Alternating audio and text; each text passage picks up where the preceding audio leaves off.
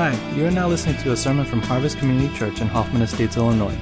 Today you will hear a sermon from Pastor Dave Lee, so without further ado, here he is. Well, welcome to our Christmas service. I'm really grateful that we could be together. Like uh, Audrey said, it's been a while since um, you know we could have these major holidays together, and this year we've been able to have Thanksgiving and Christmas as a church family in person. That's meant a great deal to me. I hope it's meant a great deal to you. If you're new to our church, if you're just visiting, my name is Dave. I have the privilege of serving as one of the pastors here at Harvest. And I'm going to share with you a message this morning called King of Kings. You know, Christmas is a time when we celebrate the birth of Jesus Christ, our Savior. And like every story of every birth ever, it begins with a young woman discovering that she's pregnant. Only this story is unlike every other birth story in a number of important ways. For starters, she finds this out because an angel visits her in person and tells her. And then it's even more miraculous because she's betrothed or engaged to a man named Joseph, but they've never been together intimately. And so she's still a virgin, and yet he says, though you remain a virgin, you're going to be with child. And then it's even more amazing because he says this is not just going to be your son, but this baby you're going to have is going to be the son of God.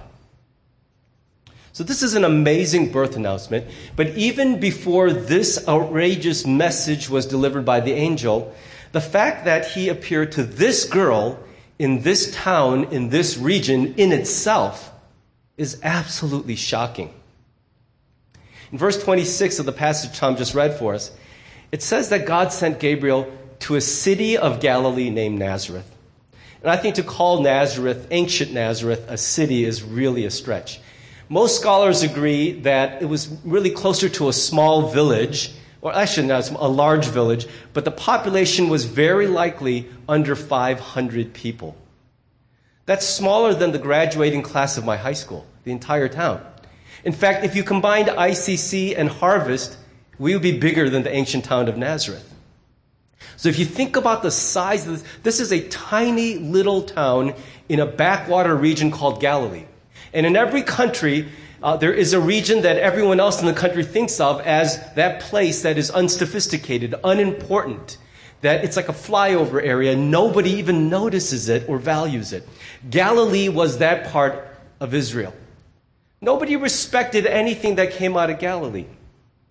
And so if you think about the fact that as the angel announces the birth of the Son of God, he comes to this girl who was from this really tiny little backward town in a backwater region. And on top of all that, even in this meaningless town, Mary is no one special. She doesn't come from a wealthy or prominent family. So when the angel calls her favored one, you would think if some incredible looking supernatural being approached you and paid you a really high compliment, that would bless you, would touch your heart. But it says that Mary's reaction was that she was greatly distressed and confused. That word greatly troubled, it's translated a number of different ways depending on which English Bible you read, but they all express this feeling that Mary couldn't make sense of this and it actually created distress and fear and anxiety for her to hear it. Now that makes sense because some compliments, they are too outsized and you're like, what do you want from me? I don't know what. If some girl came up to me and said, you are the most handsome man I have ever seen, I'm like, oh, you, what do you want from me? Because that is absolutely, there's only one person in the world who says it's true and she's kind of fibbing. So even though it's a great compliment, when it's too big, you start to get a little suspicious because it's bigger than what is true of me. I know this. You know, I remember meeting a really well known Christian author at a, a gathering. And I never imagined in my wildest dreams that I'd meet this person whose books I admired and devoured. And as I was talking to him, he goes, So, Dave, where do you serve? And I said, Oh, I'm from the suburbs of Chicago. I, I serve a church called Harvest Community Church. And he says to me with a straight face, Oh, I know your church very well. I'm like, say what? You've never heard of my church. And after like two minutes of conversation, I realized he thought I, I was coming from Harvest Bible Chapel. See, at, at first, I'd be like, You heard of harvest? Right on! We've, we've arrived, but it's too much. It doesn't make any sense. So I didn't believe it right away, and I, I was right not to believe it. The angel looks at this little nobody girl from a little nobody village in a nobody part of the world, and he says to her, You're the one God is highly favored. And I'm coming to bear incredible news that you, of all people, have the privilege of bearing the Son of God. This was an incredible birth announcement. But I want to show you a video from July 22nd, 2013. And I want you to just check out this video and see what you think about it. Could you guys hit, run that video?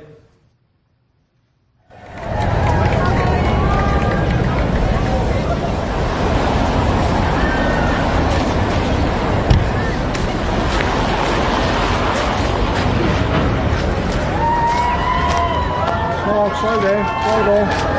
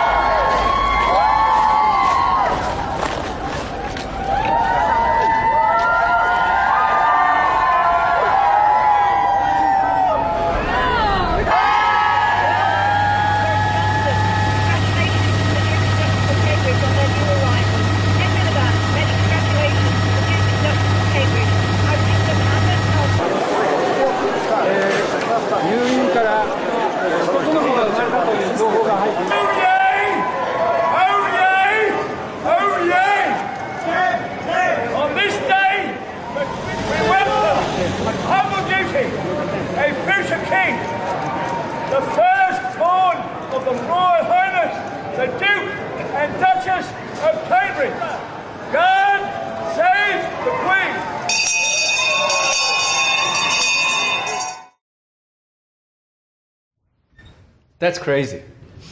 But when you think about the birth of a future king, that's what you expect to see, isn't it? And all that fuss was because of the birth of this little guy. Uh, that is a really cute kid. I don't care what you say. That, that's a really cute kid. That's Prince George. He's a son of Prince William and Kate Middleton, Duke and Duchess of Cambridge, and he's third in line for the crown of England, a future king of his empire. That's the way you expect the birth of a future king to be announced. But instead of coming from Jerusalem, even, he comes from a nowhere place to a nobody girl. In fact, later on, when Jesus is an adult, one of his followers named Philip is so excited to have met him and confirmed that he's the long awaited Messiah. So he finds his friend Philip, or Nathaniel, and he says, Nathaniel, I found the Messiah. I've met him. You've got to see him. His name is Jesus, and he comes from Nazareth. And Nathaniel's response is, Nazareth? Can anything good come from there? So Nathaniel isn't shocked that his friend Philip has met the long awaited Messiah. He's shocked that when he finally came, he came from Nazareth. That's how unlikely. I wonder if we fully appreciate what an unlikely Savior Jesus really is. I love the way Eugene Peterson translates this verse in the message. He says, Nazareth, you've got to be kidding. I think that's the way it should read in every translation because that's exactly the heart of Nathaniel. You, you imagine if Jesus were to come today, what part of the country, what neighborhood, what educational or economic level would you expect him to come? If somebody with a high school education said, Hey, I am the Savior, the King of the world, I'm from um, Kenosha, Wisconsin, by the way. No, no offense to Kenosha, but it's not New York. It's not LA. It's not even Chicago. If he came from a town no one had heard of, would you take him seriously? If he wasn't from the elite of our society, would you believe his claim to be who he is? In a 2006 Pew Research survey found that when they surveyed people 18 to 25, 51% of them said that being famous is one of their top two driving life goals. That's insane to me. Not even to accomplish something or even to be wealthy, but just to be well respected, well known, admired, recognized, even envied. This is the driving desire of so many people in our world today. And it's not just young people. I see even Christian leaders yearning to be recognized. I see gatherings where people are lined up to get a pastor's autograph. That doesn't even compute in my brain how that happens. Yet, most of us, we're so driven to be successful, to be well known, to be well regarded, to be on the A list, the five star. You know what I'm talking about. We don't want to pull up and have nobody recognize us, nobody acknowledge who we are. We'd rather like it when everyone at the establishment knows us by name, says, Would you like your usual table, Mr. Lee? Well, yes, I would, because that's just how I roll. We love that treatment. We love star status. We love being elite. And when we do that, I wonder if we realize how unlike our Savior we are being. Let that sink in for a minute because that's the driving desire of so many hearts today. And yet it is so opposite of the heart and spirit of the one who saved us. The first thing to know about this king is just how humbly he came to us. He came this way because it was important to God that he would be approachable. And that word is so important because, you know, I'm sure I have come across this way to people, maybe you have too, but we've also met people who are somewhat well known, at least in that little pond where we happen to be swimming. And you just get the feeling that even if nobody's talking to them, you don't want to walk up to them because they don't seem approachable. They seem like you have to be a certain status to warrant their time and attention. They send off and project this image of unapproachability. Look at my clothing, look at my appearance, look at my demeanor, look at all the things that surround me, and you'll know that unless you qualify, please don't approach. Jesus was nothing like that. He wasn't famous for his appearance or his status or his wealth, but everybody knew him because of his character and his heart, his great love and mercy, and the presence and the authority with which he spoke about God and his mercy and love for humanity. So I want to invite you to just pause and reflect about the fact that Jesus could have entered our world in any way, and he entered in this particular way. I've gone on so many short term mission trips. And though I go loving and fellowshipping with, genuinely caring for the people I'm serving, in the back of my mind, there's this idea that I don't mind being in your world for like a week. But if I was stuck here forever, if your life became my life, I'm not so sure I'd still be so happy right now.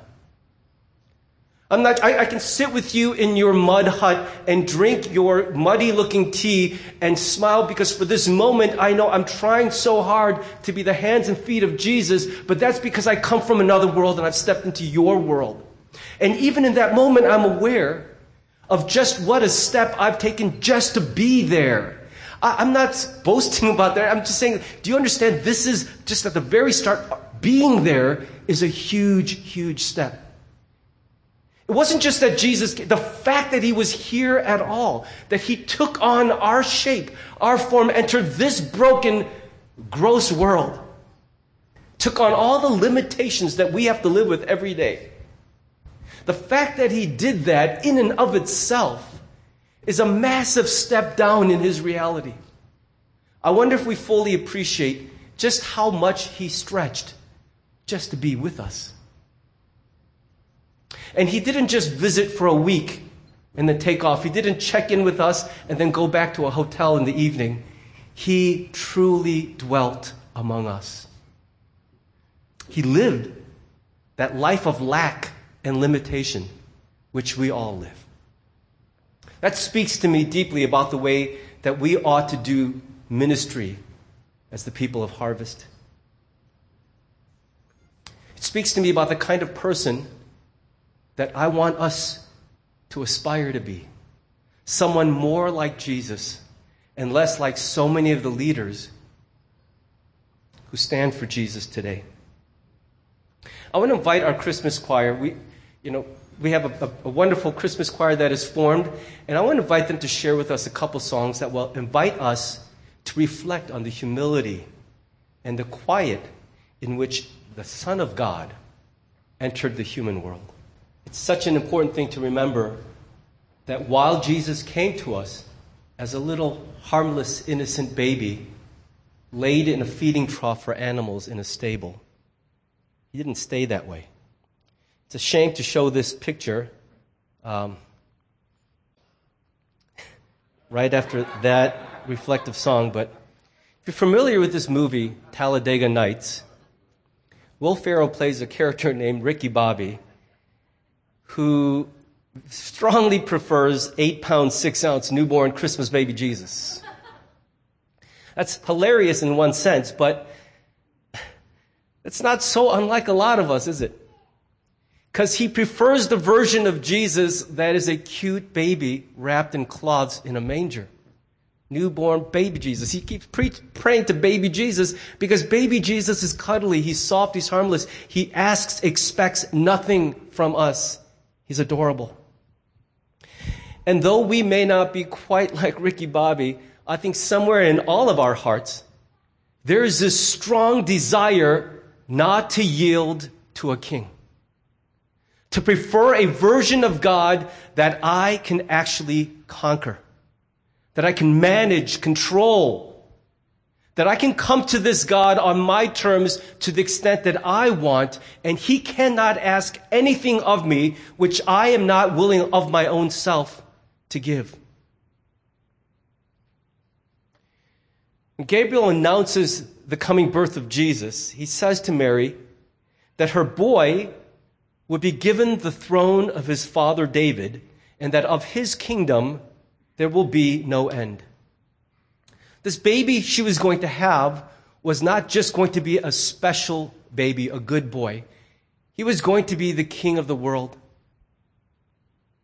And it's important that if you want to claim a relationship with this Jesus, he can't just be a king or the king, not someone we admire and acknowledge, yeah, you are the man. He has to be our king. In fact, it's really important to nail this down today, maybe more than ever. We cannot have a proper biblical Christian relationship with Jesus the Savior unless it also includes His being king over our hearts and over our lives. When Gabriel told Mary that she was going to be pregnant, she said the most obvious thing How is this going to happen? Because I'm a virgin. And the angel answered her that the Holy Spirit would come upon her and that the Most High God would overshadow her so that she would become pregnant through the direct intervention and touch of God. Now, that's such an important part of our story as Christians. We get blessed hearing that. I want you to think about what a huge problem this created for this young girl. Just because they were ancient people doesn't mean they were unsophisticated, stupid people. For as long as there have been people and pregnancies and babies born, everyone could put two and two together. And here's this girl who is promised to a man named Joseph, not yet married. And all of a sudden she's starting to show and she's like, Oh, Mary, I didn't know you and, and Joseph had already got married. Oh, no, we're not. But this is God's baby. Just pause for a moment and think about the position that the angel put her in. And how was her fiance supposed to accept this? Joseph, you're going to be a little surprised to discover that my belly's going to grow. It's not yours but it's not someone else's. It's the Lord's baby. Okay, Mary. And, and Joseph, being a good man, says, Why don't we just quietly get divorced? I don't want to shame you. I don't want to embarrass you, but this is messed up. I can't deal with this. I'm out. Isn't that what any sane man would have done? Not on top of that, what woman wants to find out she's pregnant from someone else? Not on her timing, not on her terms. How would you like someone to go, Hey, you're pregnant? Because I said so. And think about all the ways this disrupts Mary's plan for her life, her timetable, her picture of what her future is going to look like. Think of the scandalous whispered rumors she'd have to deal with everywhere she went.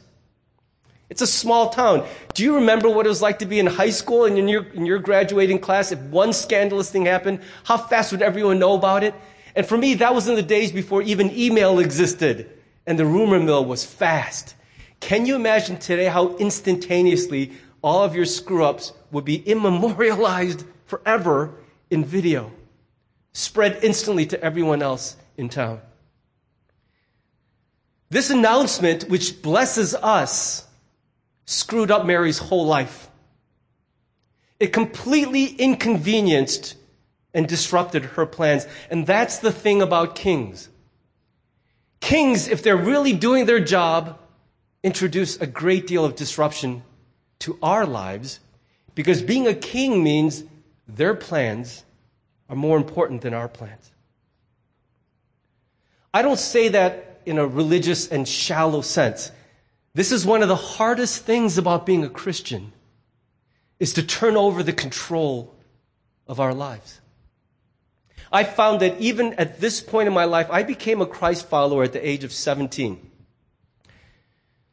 And even now, at the age of 54, I find this remains one of the greatest challenges of following Jesus is to actually follow Jesus and not ask him to follow me. There is a very big difference between following Jesus and living your best life and asking him to come with you where you go. With all of the disruption that the angel's announcement introduces into Mary's life, there are so many ways she could have reacted. The most logical and predictable one would have been, there's no way that's going to pay. I'm, that, I'm out. I'm not going to listen to you finish this message. If I'd been Mary, I would have run away. I wouldn't have welcomed this pronouncement over my life because at the end of the day, it's not your life, it's my life. And yet, what I see in Mary's response is this beautiful example for us to follow. She said, Behold. Behold is really her way of saying, What are you going to do? I mean, at the end of the day, I am the servant of the Lord. Let it be to me according to your word. And that's when this encounter officially can be over. It wasn't just a drive-by shooting, a pronouncement, drop the mic, leave. He wasn't done until Mary was willing to acknowledge what God had just said to her.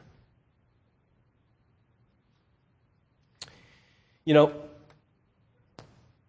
we reach a part, a point in our lives, and I, I think many of us are there now. I, I'm there right now, where I realized the other day, I don't have to ever do a single thing I don't want to do. I've achieved a certain level of independence in my life so that if I don't want to go somewhere, I don't have to go somewhere. If I don't want to eat something, do something, respond to an invitation. It used to be when I was younger, just in order to survive, I had to follow everybody. I'm like, can I just have some money, please? Can I have some permission? Can I have some access? So I would yield to all kinds of things in order to get somewhere. I don't need to do that anymore, do you? Now, some of you are younger, you still need to do that. Just remember who paid the bills in your house, okay? But I don't have to do that anymore. And when I was a little older, it wasn't anymore the desperation and need that drove me, but I was really controlled by the expectations, the disappointments, the wishes of other people. I wanted so badly to be liked, accepted, included, to be looked highly upon. And so I did all the things that good people are supposed to do. I was there for people when I didn't want to be there. But now in my 50s, I've come to this point where I realized if I wanted to be this guy, I could live in a life 100% on my terms to the exclusion of obviously things like disease and accidents, which I can't control. I can control so much in my life, can't you? Aren't you here today because you chose to be here? But where's the last place you went totally against your will. For most of us, we have achieved a place in our lives where we can absolutely control what our lives look like.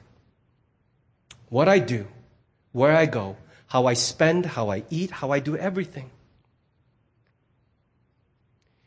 And yet there is this inconvenient truth that in this life, if we will have a relationship with Jesus Christ, this one big pillar I can't get around is he is not just an innocent baby who grew up to die for my sins, but he rose from that death and he has the rightful place to stand as the king over my existence. There cannot be a kingdom without a king.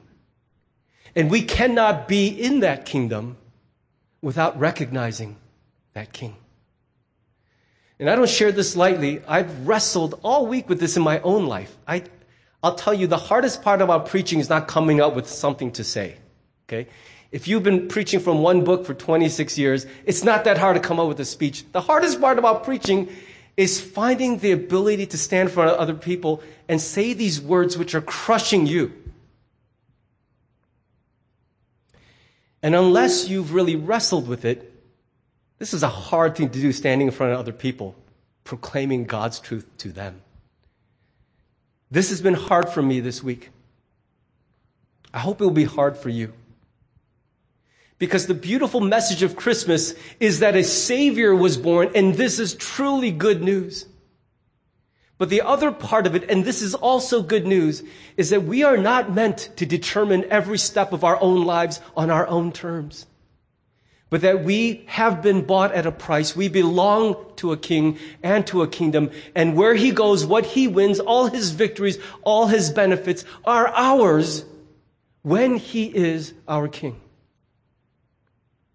Isaiah prophesying about Jesus said, his kingdom will be an unending kingdom of justice and righteousness. And he doesn't accomplish that through a magic wave of a wand. He does that through us. This kingdom of God, this thing called Christendom, will only be a movement of justice and righteousness and love and mercy insofar as each of us acknowledges that that baby born on Christmas grew up to be a king. And he is going to be your king and my king. And that's not a symbolic thing. It's not a statement of admiration. It is a statement of surrender, of obedience, of followership. And this is, I truly believe, one of the great battles and struggles of the life of following Jesus. You may recall around the time Jesus was born that there was a king named Herod on the throne of Israel and hearing rumors that a king of the Jews was being born, he, being the king of the Jews at the time, was rightfully alarmed. And when foreign dignitaries arrived looking for directions to this place, this place where this baby was born, Herod was like, hey, when, when you see him, uh, make sure that he comes and visits me. I'd like to worship him too. Of course, Herod had no intention of worshiping Jesus. He wanted to do away with him because, like Herod and like all of us, nobody wants anyone to be the boss of me. Herod was threatened by the idea of another king, but isn't there a little Herod inside of each of us? A Herod that worries that somebody else wants to lay claim to our lives. Herod did something grotesque. He had his soldiers go out and round up every baby boy two years and younger just to make sure he covered all the, the male births in his region that could possibly be the prophesied baby. And without any mercy, he had those little baby boys killed. This is the horrific extent to which a man went at the time of Jesus' birth to make sure no one would ever threaten his place on the throne of his life. There is a little Herod in each of us. And one of the messages we must embrace at Christmas is that we are happiest and most well when we are embraced in His rule under His kingship. The life we decide to build for ourselves may seem like a freedom, but with that comes a rejection of everything this king promises. You cannot have it both ways. and claim the benefits of the king and reject his rightful place in our lives.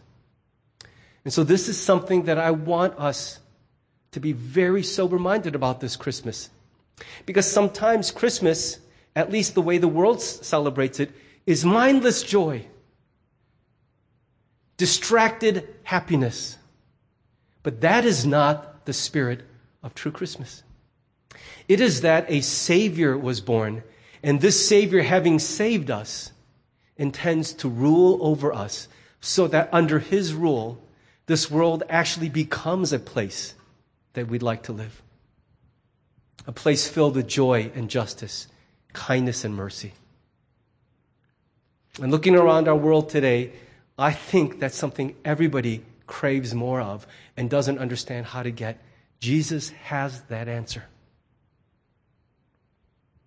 So I want to invite you to just pause with me. Think about where your heart is this Christmas because Christmas is one of those two times of the year when a lot of people venture out to church. And even if you come every Sunday, it's one of the two times of the year, this and Easter, where we especially engage and pay attention. So I want to challenge you if you're here this morning. What will Christmas mean for you this year? What business does God want to do with you that He's been wanting to do for a long time? But this year at Christmas time, I really believe the heart of God is yearning to do something in your life. Are you like me? Have you come to a place in your life where you realize that you have all control over everything? You can live your whole life on your terms. Would you accept the invitation of Jesus to step off the throne and acknowledge who he is? To see in him the King of Kings. The first crown he wore was a crown of thorns. First time he came, he came as a servant, humble and meek. But the second time he comes, it won't be quite the same. He will come in glory and power, might and victory. The Bible foretells that he will come riding on a white horse with an army trailing behind, and this time he will come not to extend an invitation, but to close the door once and for all, to seal his kingdom. Blessed and joyful are those who, while the door remains open, can see the King of Kings for who he is. I believe with all my heart that God is yearning for and fighting for some of our hearts right now. And that little Herod in you does not want to step off the throne. But life and joy eternal are to be found when he sits on the throne. So that's all I want to say. I want to leave you with that truth. Soak in it for a moment. Be with God right now where you are spiritually. And would you dare to just open your heart up and say, God, are you trying to get through to me in some way? Can I just for a moment put down my guard and invite you to say what you need to say to me? Touch me in some way because I'm tired of sitting in church, tuning out, enduring the service if I'm going to do this, I'd like to actually be here, alive in my soul. Could we just take a moment and open our hearts to God?